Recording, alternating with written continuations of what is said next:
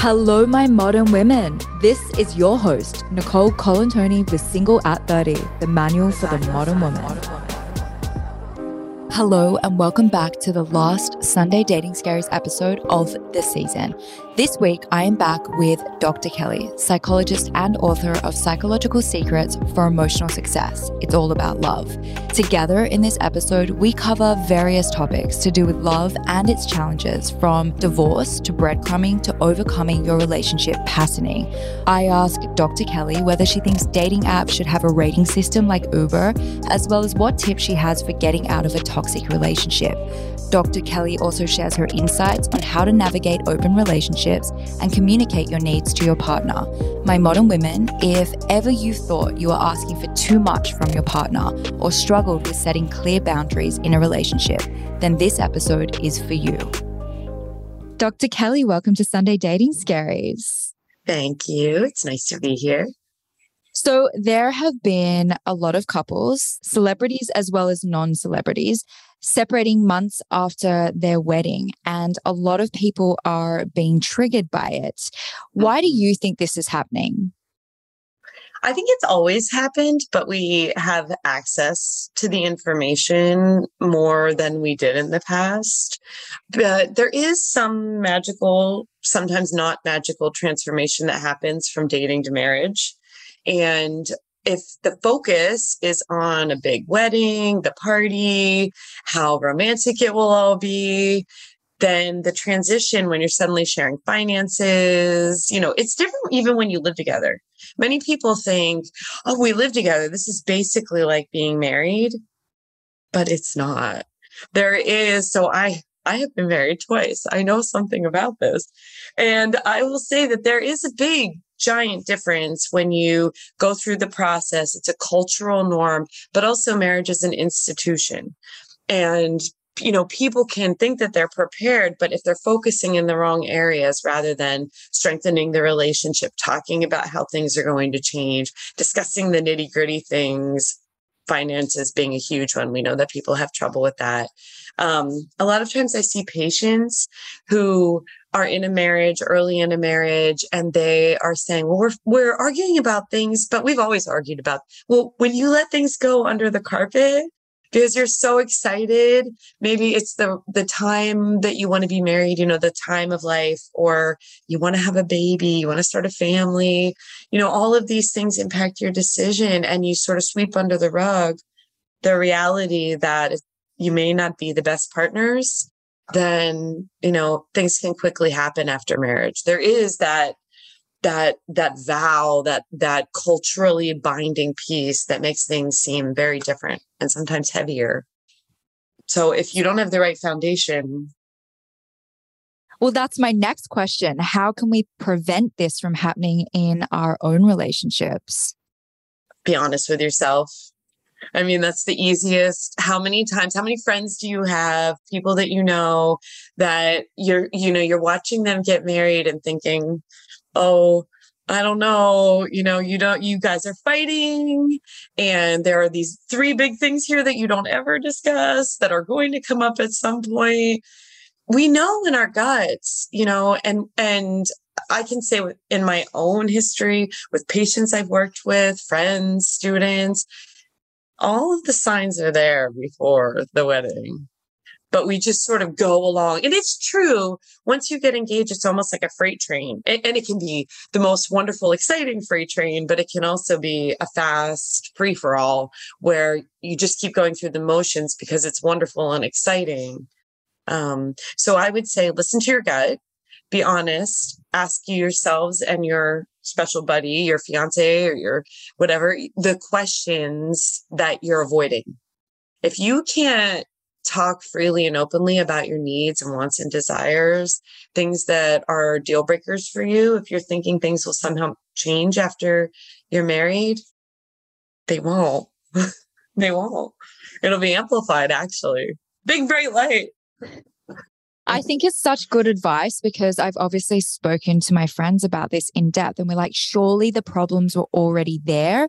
They yes. were just turning a blind eye to it. And for whatever reason, in those first few months of marriage or even those first two years, they were mm-hmm. heightened or magnified. And then it all just became too much because they didn't have the hard conversations in the exciting lead up to the wedding. Mm-hmm. But it blows my mind because one of them is getting down on a knee and mm-hmm. asking them yes. to marry them. And it's like, wow, yes. you really are ignoring the important questions before you do that. And I get it. There's no manual to this, but it's just mind blowing that so many people seem to be doing it. And I think you're right when you say it's obviously always been happening. We've just got more insight into it. And hopefully that insight is going to prevent people from making those same mistakes in the future. We can only yes. hope. Yes. Yeah. Yes. no, being honest with yourself and your partner is huge. I mean, I, if you think about in the past also people didn't get divorced. So there's a couple of mm-hmm. things happening. People would put on the facade they would make do they would have a baby they would move get a different job do think other things that they could do to sort of muddle through. Now people have different choices. So i think that's happening as well. Divorce is very much always on the table which i want to say yes nobody wants to get divorced right? That's not something you start off However, I do really like the idea that if we think about this in the most positive way possible, that that that could also mean maybe you should be the best partner possible and not take for granted your marriage. In, a, and that could be a lovely thing, right? Like divorce is part of the world now. When you're married, that's not like okay, done. I, I give up. Uh, you know, I'm just going to be what I'm not going to change and grow and adapt and, and be the kind of partner that is good for this marriage, for this life. No, you kind of, it's, it's almost like a call to be your best self. I, mean, I think, think it's when it. the real work starts, honestly. Mm-hmm. Yeah. Yes. Yeah. Yes. The reality sets in and you've really got yes. to show up for your partner and for mm-hmm. yourself. Yeah think that's, that's good love. advice. Yeah, exactly. Mm-hmm. And like, I just feel like that when it comes to love, you also have to choose your partner every single day. It's not just like, well, I've got the ring and the wedding's over. And now, like you said, I can just chill out. It's like, no, you have mm-hmm. to make a conscious decision every single day to be the best person that you can be and also encourage your partner to be the best person that they can be. And then it's reciprocal, right? They have to yeah. decide as well to do the mm-hmm. same. So, yeah. Uh, a lot of my listeners reach out to me about the troubles they have on dating apps, and they have said they wish they could rate matches the same way you rate Uber drivers. Mm-hmm. what are your thoughts on this? I have a lot of thoughts on this. uh, well, okay, so here's the key difference. First of all, I think we need to back up. I don't think dating apps are the problem. I think hookup culture is the issue, right? So it's it's funneling into the way that we meet people. Is there anything fundamentally wrong with hookups? No. Can't that be a great and fun and wonderful thing? Yes. However, hookup culture is a much different thing. When you're talking about something that used to be a fun um, exception, and now it's really become the norm, and committed relationships are becoming the exception well, dating apps are sort of a symptom. What's happening on dating apps are sort of a symptom of that overall umbrella of, eh, you know, it's very hard to put yourself out there again and again and again under any circumstance. And then add to that the idea that everything is so fast and that I will say, I think many women that I've spoken to, especially women, I'm sure it's happening to men too, um, feel like they're being rated without the star system. Mm-hmm. So, so it's sort of there, right? Especially the idea that if I, if I don't conform to this idea of let's meet up, let's hook up, but we can't commit, then they'll just keep swiping and I won't get any love and affection. I won't have any, any intimacy. I won't have any of those needs met um so in a way it is it feels like it's already happening right? The swiping is is um is rating in a way. Totally. totally. And then being ghosted is a form yes. of feedback right? It's that that is it, you know it used to be you couldn't do that because you'd see people places right? And then you'd have the awkward, horrible conversation. I have to say, I feel lucky about the time that I did most of the of my dating because you would see people and other people knew people. So there was this accountability generally, mm-hmm. which is just gone. Mm-hmm. You know, there's an anonymity. And so that makes it a lot easier for people to sort of do what they want and disappear on you, feel like they have a lot of options not treat people respectfully or, or like another human being with thoughts and feelings. Um, totally. So rating system, I have, I have, you know, an Uber driver is providing a service. Whereas if you rate someone on an app, you're rating a human. Yeah. So, I mean, but would it be helpful? Yes. Do I feel completely conflicted Yes. Also, yes. It's so subjective. Yes. That's the problem. And one person yes. can take something personally that another person wouldn't even take note of. So yes. it's like, where do you draw the line? What are the boundaries? You know, there'd have to be like terms and conditions around it. I think it requires more thought. But if you have had a bad experience with a dating app, of course, your knee jerk reaction is like, I wish I could rate that person or at least give mm-hmm. the next person some feedback or guidelines. But yeah, I feel like it needs further thought. the the feeling of abundance that I think is not accurate, by the way. It's hard to find a person that you mesh with this kind, that you can have the same values and goals, that you like to have sex with, right? All of those things. But there's a feeling, I think, that a lot of, um, particularly men have right now of abundance. You know, well, I'll, you know, I don't need to attach or do the work because it's easy to just keep going. But, you know, we know there's tons of research about this that the sex isn't even that good because if you know within that situation with repeated partners because no one is leaving that situation feeling satisfied in in that relationship because that's not you know in, in great sex you learn what each other like mm-hmm. yeah it's so true i love what you're saying because i feel like dating apps have given singles the impression that there is always someone better out there, better suited. And I was single for nine years. So I can wholeheartedly confirm that is not the case. Like you said, it's really difficult to find somebody that you are physically, emotionally, mentally attracted to, also then mm-hmm. compatible in terms of values and common vision, you know, for how you want to live your life. It is yes. so hard and there are so many things that mm-hmm. go into it. But unfortunately, I think particularly younger generations are now almost being conditioned to think that someone greater is just at their fingertips. Yes.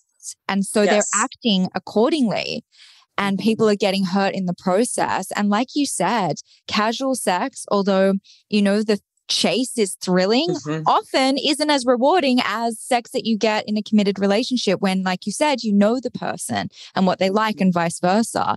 So, yeah, I feel like there's got to be like a mindset shift that's, you know, to take place it's a cultural shift. Yeah. And I, I, am hopeful because actually, in a way, COVID resets some of the norms mm-hmm. and people are yearning for connection. And that's True. good. So I do feel there's a little shift happening. I'm seeing a lot of people committing in a way. It, we were very much moving away from seeking relationships. Um, especially in the 20s, 30s. Um, you know, so it's possible people are wanting relationships. You know the difference. If you've had both types of relationships, you want at the end of a bad day to be able to call somebody. Yeah. I mean, yes, sex is wonderful and great, but also when you're feeling like, oh, this was just a terrible day, mm-hmm. that's why we have relationships. Yeah. Yeah. You know, to share the good times and the bad. Yes. You know, and yes. I feel like there is a difference between sex and intimacy. Oh, yeah. Oh, yeah. yes. Yes, yes, yes. I mean, so there's all the pieces of it. And, you know, if you're lucky in life, you've been able to, to do all, all of the things and they're all fun and wonderful. And I wish it for everyone. At the same time, there are things that fulfill you and there are things that that really do take from you. And I always tell my patients that your heart is in your vagina because it's very hard to let's say you like someone even if you don't but you you have sex with them you know oxytocin gets released. This is a fact of life. Whether you whether we want it to be true or not we want to be independent we want to not care. And and then you can do all those things. And yes it's wonderful to have you know um casual encounters with people. However there is a bonding hormone that happens mm-hmm. always. And then if you're close to the person, it, it makes it even more magical and you feel close and cuddly, warm and safe, and all of the things that oxytocin brings into your body. However, if you if you are having sex with somebody that you're not close to or you don't even really know them, maybe you don't know them at all, when that feeling comes, it can actually leave you feeling unsettled you know, it doesn't always happen. That's not universal. Is it like an empty feeling? Like a, va- yeah, yes. yeah, yeah. That yes. sort of like vacant, hollow feeling that you get when you've had that intimate exchange with somebody that you're not actually connected to. Yes. Yeah. That yeah. is real. How interesting. And you know, it's part of it. And we've all been there. Well, not we've all, but many of us. And and you know, it's just a whole different experience. Dr. Kelly, is it the same for men and women? Because I feel like women have more of the bonding hormone than men do. Um, so we all, so it's interesting. There's tons of really beautiful research about this. In general, human beings have report higher satisfaction with sex when they are in a cold relationship. So that's wow. both. Um, that's not the narrative that we have around no. men. But that doesn't mean that that's how it is, right? Mm-hmm. I mean, mm-hmm. there's a reason that people look ultimately, most people look for a partner, mm, right? We know that. I mean, you know, so there's a reason for that. And, you know, uh, you know, there is something exciting and visceral about new partner or the as you said the chase all of those things but that's not ultimately satisfying or fulfilling Mm-mm. Mm-mm. for anyone it's, it's like fun. instant gratification you yes. know yes yeah yes yeah it's like eating um, a really big piece of delicious cake so you should do that because it's fun but then at the end you know, especially if the piece of cake was not way too big or whatever, or, you know, whatever it is, you don't feel like, yeah, that was amazing. Let me do that every day. Mm-hmm. Or, you know, well, I'm glad I did that, but it's. Or this is good for me long term. Yes. Yes. Yeah. So oh, I get it. It's true. It's true. So a listener wrote in and said, I have a few guys on my Instagram account that I have matched with on the apps, and they chat to me for a bit and then radio silence. But then they still follow me on Instagram. They still like all my content and comment on my stories. So she doesn't get it and wants to know why they bother to do all of that, but they never reply to her text or organize a date. And I feel like this is such a common narrative for single people. Like she is not alone in this experience. No. Uh so this is actually the most common refrain, right? More common than, oh, and then we started dating um, it's it feels like most people on dating apps have a handful a group of sort of like followers mm-hmm. right people you've you've matched with who you go as far as sharing social media handles all things maybe even phone numbers you text it can go far right? Texting communicating get right mm-hmm. up to the point of making a date and then mm-hmm. but then staying there for a really really long time. Why? Why is that happening? First of all that that that's that is very very normal right now. It's because the person on the other side isn't ready to date. They so might like true. you i mean that's that's the basic i hate that it's that simple. It it really is. They're window mm. shopping. Yes yes and they might even really like you but here's something that actually makes me i'll say more than annoyed i'd say almost mad they have you in a little jar on a shelf Mm-hmm. you know, keeping touch. Mm-hmm. Hi, hi, I'm still here. Yes, I like you. Oh, you're hot. Or, you know, whatever, touch, touch, but nothing real. You know, we call that breadcrumbs. That's not yeah. a sandwich. Yes. You deserve a sandwich. Mm-hmm. It's so, so, true. Maybe and it's just for their own like gratification purposes, you know? Yes. It's like completely self interested. They're not even yes. considering the other person in that equation. And dating apps has allowed for that. Like the model of dating apps, the way it works, you know, it's just there's nothing you can do. People can get away with that sort of behavior. And I really hope that that's not translating into how we treat other human beings in general, right? Mm-hmm. But there is something about the disconnect that lets us think this isn't real or no one's feelings are getting hurt. But it is, and mm-hmm. they do get hurt. Um, but I would say, as the so the only thing that we can ever control is ourselves, right? Our own thoughts. Sure. You can't control anything else. Um, I would say stop, cut them out, consider just blocking whatever because those breadcrumbs make you think that there's a little house at the end and you're going to get a sandwich, but you're not getting a sandwich. It's so, so true. Focus.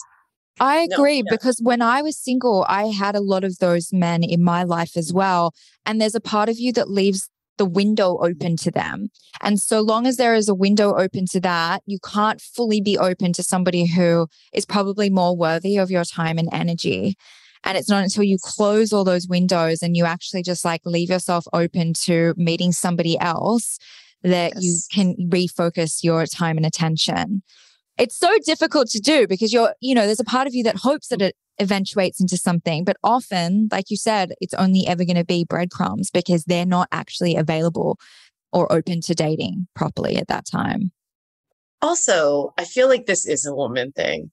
We are such good storytellers. It's truly a magnificent. Oh, like the stuff we make up in our heads. Oh my yes. God. I was married to like 50 people when I was single. I saw the white yes. picket fence, the kids, yes. The, you know, everything. It's and yes. we had like one dialogue. yes. Okay. So here he is. He's the one, blah, blah, blah, the whole thing, right? So, for each of those little breadcrumbs, I want every listener to imagine they have created this whole life, a whole universe, right? That is energy. That's energy that you're not spending on yourself, right? But I don't care. Yes, love is wonderful, but that's energy you could spend on your career, your whatever. I don't care. Yourself, your so time. True. Read a book, uh, whatever, you know, go for a hawk or a walk, whatever. I don't, but, but that energy is big energy because we think about it. I know I'm, you know, th- there's this whole world that each mm-hmm. new person, each potential meet we meet opens up and we spend time in that world. No, if if they're not feeding you whole meals you close the door you don't mm-hmm. need the breadcrumbs and just keep focusing on you and people that might actually open the door because that's pieces of yourself. It's so true. And, and I think, you know, hearing you now, I feel like it comes down to boundaries. You know, yes, we've got to get used to, you know, honoring ourselves and implementing boundaries because what I've learned recently is boundaries actually tell and show people how you want to be treated and loved. Yes. And so if you don't have any boundaries, it's a free for all. They can treat you however yes. they like. And you're inviting that mm-hmm. into your space, which is like, like you said, like your time and your energy is precious. Treat it like it is. Yes, that is so huge. So, so when I think about everything we've talked about so far together about how how people are treating each other in dating apps, the only thing we can change is if people say, you know what, this isn't okay with me. I refuse. I'm not you can't just, you know, get on, make a comment on my post or send me a DM when you're, you know, late at night or whatever it or you're lonely or exactly no. lonely. No. Or somebody else didn't respond. Who knows? Whatever. Right. And, and it's unfair and I deserve and want um better. So I'll focus on, you know, me. I'll learn how to bake bread. I don't know. And I think what's important with what you're saying is saying that you deserve and want better isn't selfish if you're willing to give someone more than that. You know, yes. like honor your boundaries because you know what you're willing to provide in a relationship and how you would treat somebody. So why do you not expect the same in return? You know, do you remember the first thing we talked about was about how we sweep things under the rug and Uh-huh. people get married and the, Yeah. this is where it starts actually. Wow. Okay. Day one, I have expectations for how I'll be treated. Some really basic things. When I speak, you'll listen. when Oh my I God, Dr. Kelly, just to stop you there, I saw this amazing meme, which was women's standards are so low. We're like, oh my God, when I talk, he listens. Like that's Yes. something to like celebrate. Yes. Oh, Yes. like Yes, our, our I saw standards are so low. yes yes you'll there was there was a funny it was like a lesbian meme and it was the woman was saying you know women women's requirements are so low something and she was saying it was very funny maybe it was a comedian but she said that and she also said when i send a woman a message when they send me a message and i respond they think i'm amazing Right? Tho- he didn't are- leave me on read. It's the bare Yes. minimum. It's the bare minimum common decency. and we're like, they're amazing. He's such Yes. a keeper. He wrote back. is he a 10 or did he respond to my text message i i Uh-huh. think i really think that it is basic and it starts there so let's imagine that you want to build a relationship with one of the 50 men in your parallel universes that are Mhm. sending you breadcrumbs and but then i you to just take a step back. Where is that going? Yeah. that's not going somewhere you want it to go if that's how it, it- you know there's all these tro- tropes and stories. Oh it started slow or we didn't like each other or we fought all the time and then it was magic. I want everyone to take all of those and just literally throw them out the window. Those are not healthy or positive calm Mhm. loving relationship starts. You write a message someone responds you start to like each other you make a date you go on a date you're kind to each other these are this is this is ground level Mm-hmm. Agreed. Agreed. it's so simple yet so difficult. I know i know i know but i but i really want women to think to themselves whoever whoever's listening because it happens to men too Uh-huh. and think to yourself i deserve to be responded to and treated with basic human decency Totally. They should put that in their like dating handles. Don't come at me with anything less than basic common decency. you're not giving me a whole sandwich go somewhere else Yeah, exactly. Okay, so a lot of my listeners talk to me a lot about the type of toxic relationships they get stuck in. Hmm. What tips do you have for getting out of a toxic relationship? Because it's difficult, it's very hard yes yes okay particularly when children are involved or you've been in the relationship for a long time. Yes. So you have to talk about finances when you when you're thinking about this, right? So obviously, well, let's back up. The first thing is safety. There are levels of everything, right? We we talk about toxic relationships a lot right now, and I'm glad because it's bringing a lot of things to light that we've ignored in the past. However, there is a continuum of toxicity from um, you know, unhealthy to abuse. Mm-hmm. So I think first of all, you need to recognize, do I need help? Do I need to get a therapist here? Do I need to involve family? I call that support scaffolding. So get your support scaffolding lined up, right? You know, and you think about how when we're building, we we build this beautiful scaffolding on buildings to both protect the people, but also to to to to be safe, right? To get to get things done. So that's when you need to work on something, it helps to have that, right? So whether mm-hmm. it's therapist, friends, family, people that that can actually be there for you, like Mhm. you know, real people. Um, so that's the first thing. And then the second thing after you've established what is happening here and do I need some extra help is that you need to be able to make a plan for what happens next.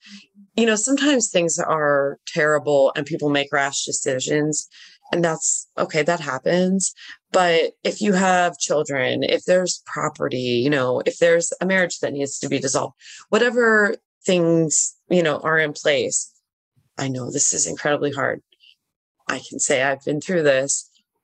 You do need to take a step back and get very very practical right? So you make sure you're safe and and any children obviously are safe.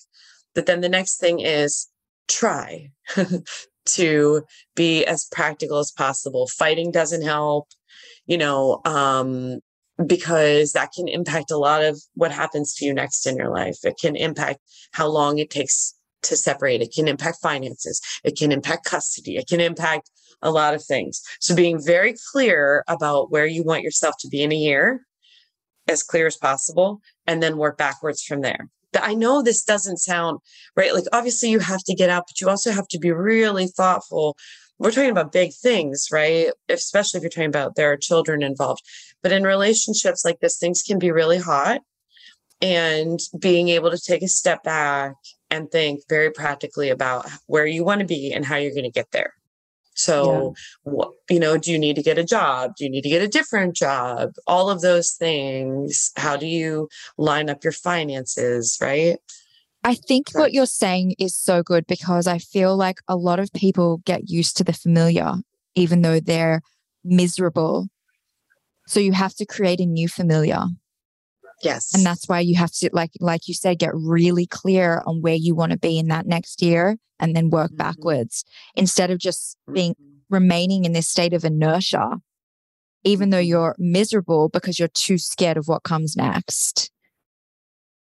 Miserable, you know, threatened, whatever. Scared. Yeah. Yes. All of yes. the things, you know, yes. beaten down, you know, I get it. It's mm-hmm. so difficult to take that first step. But that's why I love what you're saying. It's like just focus on what it looks like in a year when you've regained your sense of self again, you know? Yes. And you've gotten your life back and you've created it the way you want it to look. I think that's really empowering. Most people are so stuck in the now. The year helps. A year is a good amount of time to make a change. Now be realistic, right, about that, but but it definitely helps because I will say also be realistic with yourself about the grief that will likely mm-hmm. come. And with the grief, that's when we want to go back, right? So all systems in a relationship is a system like status quo. So this system will pull to go back. That is just how it is. You're going to have to, you know, be aware of that and get through it and have a plan in place beforehand. What are you going to do? Can you can you go on a trip? Can you stay with someone you love in a different place? Can you get a different job or start something new? So our minds can only do one thing at a time, which is a gift and a curse. Mm-hmm. But because we can only think of one thing at a time, if you start some little thing new, I'm not saying a huge thing, but if you start something, even a hobby, seriously, or a new book at the same time, so your brain has some new thing to work on and think about, that will help as well. So, and also being fair with yourself about changes that you might go through with your body, right? I mean, grief does funny things to people, and especially if there are children and you have to focus on them. Um, but I will have to say that it's not many times that people find themselves at that low point and then it comes back that fairy tale fantasy. Oh, we'll get through this. If it's gotten really ugly and you know, if you're listening and you know what I mean, you know, it's time to start thinking about how you can get out and what you can do differently. Just to clarify, so what you're saying is when you do reach that low point in a relationship where it's become abusive, in your experience, it's really hard to bounce back from that as a couple. Interesting. Because what happens is you've started a new dynamic. It's best in general to avoid starting that path right? So we get we it becomes the norm. So yeah. imagine it like this. The first time you have an argument somebody hits below the belt right? So you could avoid that forever and probably should right? Because you set the way the tone the culture of your relationship. So the first time you start sliding down that path you both look at it. Do you discuss it? Do you go back from that? Do you say like and then does it happen again or does it not happen again? If it happens again, right, then the line keeps moving. Once you get to a place where it's sludge, that's how I describe it, right? Like you're filled with sludge, you're not safe in your home. And that can mean everything from true safety, emotional and physical, all the way to it's not a comfortable place. You feel like you're in eggshells. You can't relax, you can't rebuild, you can't um, rejuvenate in your home. It's very hard to go from that to a healthy place. It, it is. you know, it can happen with a lot of therapy and supports of family and friends. It goes back to the two people needing to decide, right? One person can't show up in the mm-hmm. relationship and hope to change the outcome. Two people have to commit to that.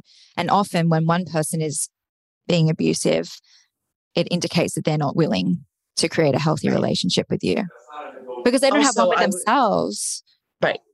Yes. Their insides are hurting and they, that they, they just take it out on people around them and that's unlikely to change without a lot of work really big hard work right? Like soul changing kind of work.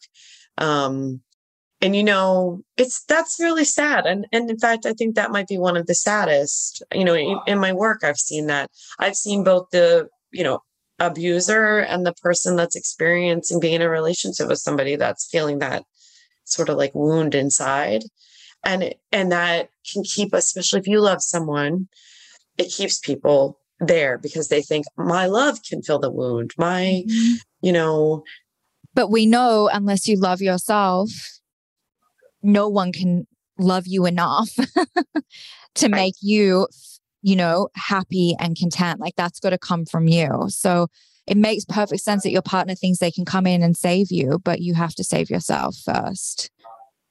Yes. It's so yes. hard though. Oh, it's um that's gut wrenching and you know particularly if there it, are kids involved.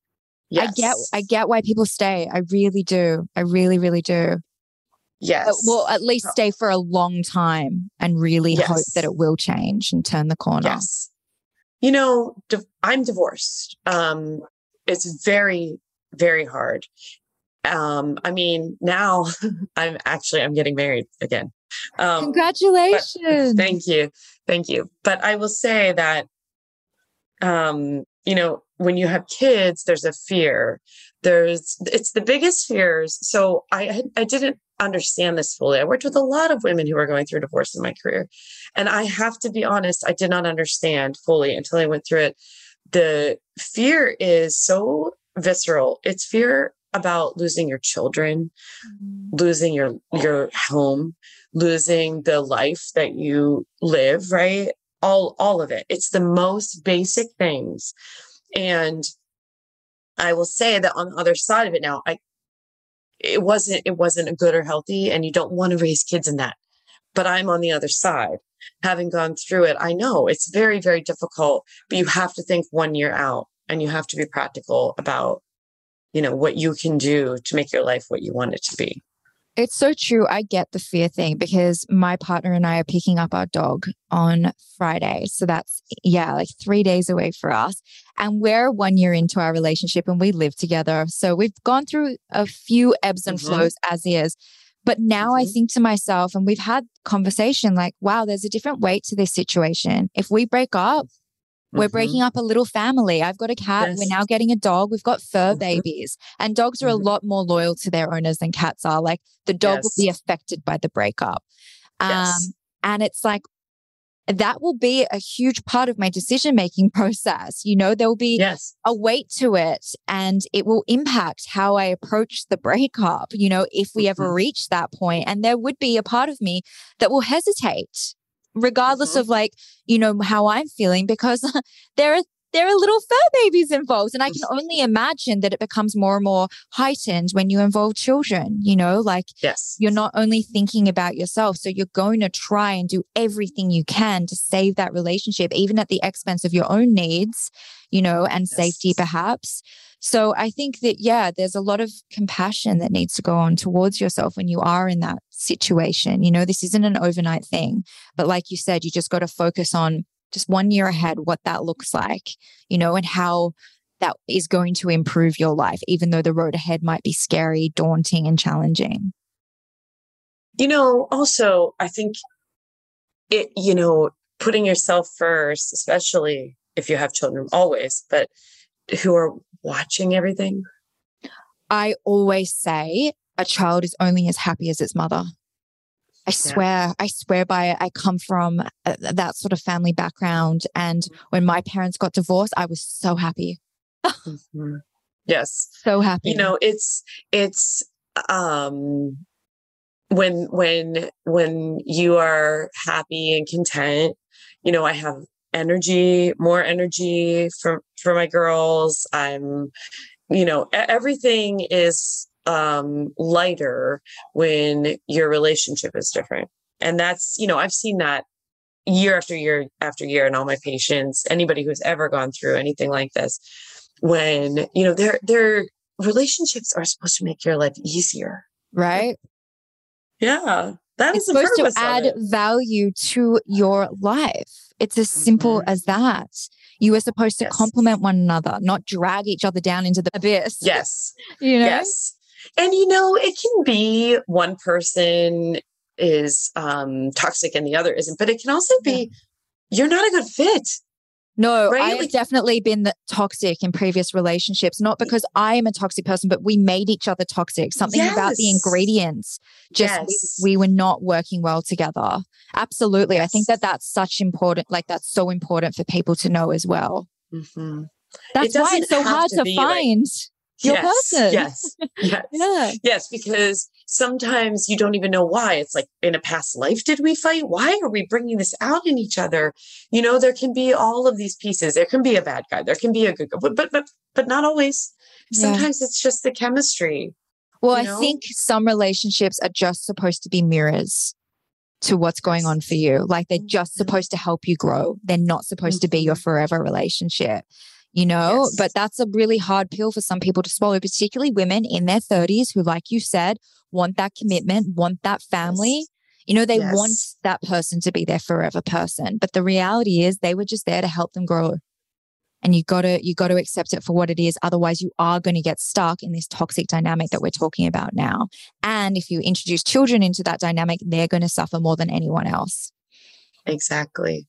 Yeah. And once you have children, you know, you can divorce the person, but they're in your life for the rest of your life and your children's life. Yeah, 100%. Yes.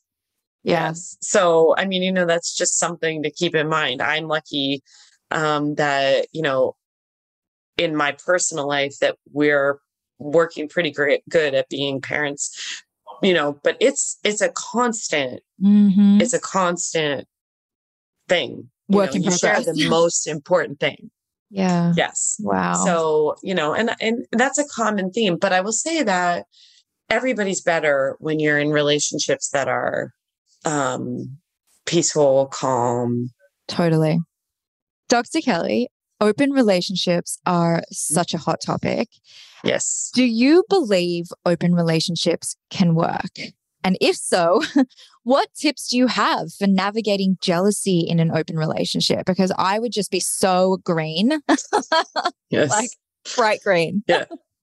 Uh, I, I, yes. So yes, anything can work, right?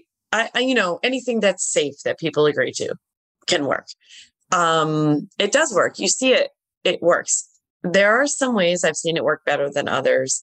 It, I've seen that when people start right? With this in mind, it tends to go well, better than this is all generalities, but better than when someone's in a committed relationship. And then usually the way I've seen it is one person wants to have the open relationship and kind of brings the other person along with them.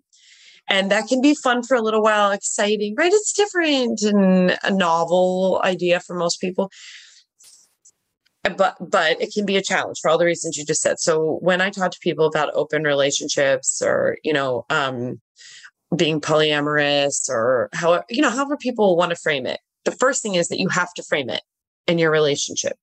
You know it's not a come as you are but no you know no, not just like a we're willy-nilly. That will lead to a mess yeah. it, it you have to frame it. You have because be it goes back to, to, boundaries, right? Some person's yes. boundaries might be crossed, but they didn't communicate those boundaries. So there needs to be yes. terms and conditions. Totally. Yeah. Very clear. Very, very clear. You know, and people have all different um sort of like rules and boundaries around this. I've seen people that like like uh sex sex like you know penetration is okay but no kissing. Kissing oh, yeah. and other things, right? Like I get really that. That would be one of yes. my terms. Absolutely no kissing. Yes, I think kissing's yes. more intimate than sex. It's crazy, but I do. No, many people feel that way. Have you seen Pretty Woman? I mean, that mm. movie from the 90s? Like, she was a prostitute, but couldn't k- kiss on the lips, right? Yeah, like, no kissing. Yeah. So, holding um, hands to me is more intimate as well. Yeah. Yes. All those little intimate, you know, loving yeah. gestures. And also, you know, like having sex, screwing is different than making love. We all we know all totally things, right? Yeah. So is you know is so first of all, decide what's okay.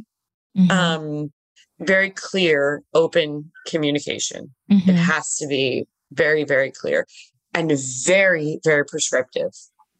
More than um, an average couple might talk about sex, right? Like literally, let's name things what's okay, what's not. Uh, also, it tends to be that the other piece that needs to be prescribed is when, with whom, um, you know, not like just open, right? Like you're out and you have sex with someone. Is that okay? Or are we at these certain gatherings or parties? It's okay there, but nowhere else, right? You, you really have to figure all of these pieces out. And then obviously all the safe words and being comfortable with pulling back when and if one person says, yeah. That, okay. The relationship has to be the priority. Yeah. Yes. Yeah. Yes. So of course it can. I mean, people, many people, right, are engaging, and there's there's you know all sorts of things that are available to people. There's clubs. There's you know all sorts of things. Um, as long as both people are on the same page, and usually safety is a huge piece as well. I would suggest this. I'm not in the relationship, but I would suggest that you know condoms like safety safety safety safety safety Absolutely. that would be the biggest thing for me for sure mm-hmm. absolutely yes. i mean with open communication if that's what people are both both wanting and no one's been you know sort of coerced anything is possible true absolutely i mean like you said it's happening all around us yes yes yeah but yes. I, I think you do make an important point because i think most couples struggle with communication. And I can yes. only imagine that that's magnified in an open relationship. So that's why you really have to be clear about those T's and C's and also check in with each other regularly throughout the process. Yes. Yeah. Yes. So a listener wrote in saying, I feel like I attract the same partner over and over again, even though at the beginning of the relationship, they seem different to the last. She wants to know if she is doing anything wrong when it comes to picking a partner. Hmm. Well, there is a common denominator there. So I would say it feels a little bit. Are you doing anything wrong? Well, I mean, I'm a therapist. I don't know about the word wrong, but I would say that it feels like there's some unfinished business that's popping out. That's what it feels like to me. So when we're repeating patterns, and you could have put anything in that sense, right? It could be anything that's happening that you don't like in your life, right? It sounds like she's not happy with this repeated partner, right? It's not a partner that's repeating that she's, this is great. This person's great. No, this is a pattern in her life that's repeating that is not making her happy. So it's mm-hmm. not working for her. So, uh, you know, um, it could be jobs. It could be, in this case, it's just partners.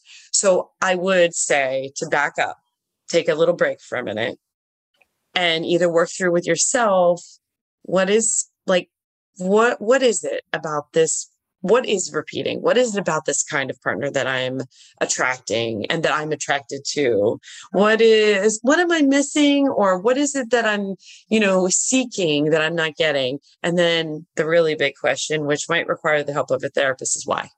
Yeah. What? it's like relationship inventory. Get clear yes. on all of the things. Yeah but the yes. why is like you said, that's the that's the where the work is. Is it wounding? Yes. Yes. Why? Yeah. And then, you know what the exciting thing is though, after you hang out in why and you figure that out and you say, okay, I'm gonna not then you get to do the really fun part, which is what do I want? Mm-hmm. So like make the unconscious conscious. Yeah.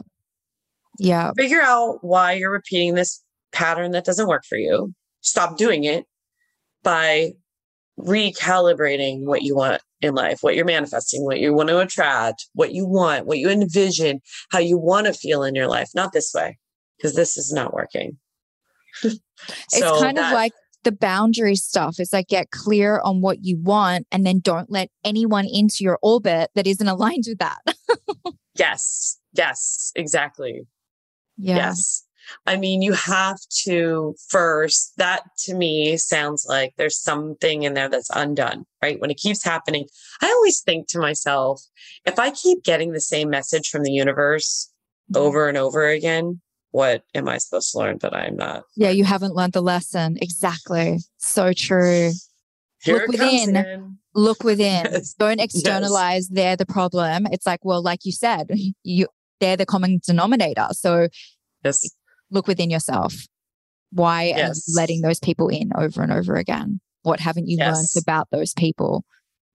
You know what's funny? A therapist could help and would be this is a perfect therapist question, right? Like give them the story and why help me figure this out. Also, your friends know why. I'm guessing. If she asks her friends, "Hi, um, have you noticed this about me?" All of the friends are like, "Yeah, yeah, we have noticed." And you know, you know what I'm saying. I love that you say that because when I was single, I would always date these like finance narcissistic types, and but they were my type, and my friends would yeah. sit me down and be like, we love you. Your type isn't working. They're dicks. yes. And I'm like, but yes. I like I want a guy who's driven, blah blah blah. And they're like, yeah, but you can get that without the other stuff. like maybe you need to be the person, like, you know, embody those qualities that you want without seeking it outside of yourself. And that I can't tell you how many years that took me to digest. Like that within itself is a meditation practice. right? I mean, but how powerful. So powerful, but so long to digest. Mm-hmm. Particularly well, you know, in your 20s, you know, when oh. you're so like just entrenched in your type and this vision you have for your life. well, and so what you did there was this is incredible. That's incredible. You, you know, we seek what we want mm-hmm. right? So you created it, you did it, you embodied it, you took it in, you did it, and then you're able to find somebody that is probably there were probably other qualities you wanted too. He is so far from my type. And do you know what? It is so healthy because I don't need anything from him. I just appreciate him. And that mm. the difference. I, yes. you know, I looked to my partners, my previous partners, because I needed something from them. And there was a power imbalance in that dynamic as well. I was dependent yes. on them. I found myself in codependent relationships where they like to control me. Now, me and my partner, we are besties. I don't need anything from him. We obviously grow and evolve and learn so much from each other, but because we admire each other for our differences, not because of what we need from each other. But that literally took me nine years of being single. So, like, I get it. It's not an overnight job yes, but that's powerful. Everything you just said too, that power imbalance, especially, right? Mm-hmm. That's and I'm thinking back to our conversation about toxic relationships. Guarantee there's a power imbalance. Totally. Absolutely. Absolutely. And also and, it's and not uncommon. Know. Yeah, but I was going to say it's not uncommon for abusers to isolate their partners yes. because they want that power imbalance, mm-hmm. right? Leave your job, become a stay at home mom, don't talk to your friends. They're not good for you. Let's move mm-hmm. cities. Let me get you away from your your family. You know, all of the things, mm-hmm. all designed to create a power imbalance. Yes. Yes. Yeah. Yeah. And and you know, we know those things in our gut. Mm-hmm. Um, yeah. You know, so we can true. either ignore it or or you know, but you you know, and I would say also, I I thought about this. You know, when we educate ourselves about the the normal patterns like patterns of abuse. Mm-hmm. it helps sometimes because it shines light on things. And then we can say when something's happening and it's yucky and in the moment you can sort of get perspective and think oh here we are. Yeah. And then you get loved bomb the next day. Oh, oh look at that. Yeah there it is. Oh yeah. okay. I'm living in that cycle. Yeah. That's great. Yeah, yeah. that's wonderful. love bombing was like my specialty Oh gosh. yeah. I mean, it's right there. It's just yeah. makes so much sense because the feelings inside are so big. Of, we yeah. gotta fix this. Yeah. Yeah. So true. Okay. Last question. Okay. A lot of my listeners DM me about how oftentimes their needs go unmet when it comes to the people they're dating and they don't know how to communicate them properly. Do you have any tips for how to communicate your needs in a relationship? I mean, I feel like we've touched on this quite yes. a bit throughout our chat already, but yeah, I'm interested to see okay. what you have to say. So actually, this is funny because this brings together what you have kept. You've said this a few different times in different ways. So there are three steps to getting your needs met. Okay. This is this. The first is you have to be able to recognize in yourself what you need. So, you know, I see people acting up, and this is healthy people in healthy relationships. Mm-hmm. They, I call it acting up, right? Because some need is not being met. And so do things that are, you know, mildly unhealthy, right? Being passive aggressive, I'm fine, I'm fine. Well, all those things. When really it's because they can't even identify within themselves why they're upset, what they need, what, right? That is not helpful and doesn't advance your relationship or your development as a human being. So the first step is know what you want. If you have to sit quietly by yourself for a little while, stop engaging with your partner, whatever it is, I like to say I have to sleep off the devil Totally. I, I, mm-hmm. what I'm hearing is like in those moments, it's our inner child acting out. They're not aware of what need isn't being met, but they're literally like having a tantrum or, and what I love about what you're saying is like you literally have to put your inner child in a timeout. Yes. They, they cannot play with others in that moment. no, no. In fact, that leads to yucky places. Yeah. Everybody take a time out. Yeah. And then in my house, we call this recalibrating. You need yes. to recalibrate. Yes. I don't care, like take a nap, go to sleep, talk about it in the morning. You know that idea everything has to be worked out before you go to sleep. No, no, no, no. no. That's often unproductive. No, I don't totally. just stop talking sometimes, right? Because sometimes that's not. So figure out what you need. Step one. Step two is communicate it clearly to your partner. Mm-hmm. Try as hard as you can not to be snarky or, you know, um, or do it in a way that's sort of um, demanding, right? The, uh, just a clear, I I have this need and this is the clear way that you can meet it, right? So if you do this, I would, that would be good for me. And the third thing is to expect your need to be met. So that's what we've been talking about this whole yes. time. Yes. So yes. true. Like, don't feel like what you're asking for is unattainable or too much. Yes. Mm-hmm. Yes. Mm-hmm. Because we know the difference in our hearts between, you know, a need and a want. And, and there are basic things that over time so needs can needs won't be met all the time right partners are not parents i, I say this to people all the time they are not your parents they do not have to meet your every need they will not meet your every need and the expectation that they will will lead to a sad and unhappy place so but there are things right when you're in a situation where when you have a need in a relationship, you need to be able to communicate that to your partner. So, first, know what it is, communicate it clearly, and then expect that they will attempt to meet the. It's that simple. That's simple. Honestly, I feel like people should take notes based on everything you've said today. You have been so amazing, Dr. Kelly. Thank, Thank you. you so much for coming on Sunday Dating Scaries. Thank you. It was great to meet you. Thank you so much for listening to not only the final episode of Sunday Dating Scaries, but also the final episode of the season. Over the next few weeks, I will be announcing some pretty major changes happening in season 5, so don't miss out. Also, don't forget to sign up to the first ever Single at 30 online event being held by psychologist Rachel DeCasio and I this October via the Single at 30 Facebook group. The workshop is all about how to attract healthy love and why healthy love starts with you. So please sign up and share the link with the other modern women in your life. My modern women, I love you all and we'll see you next season.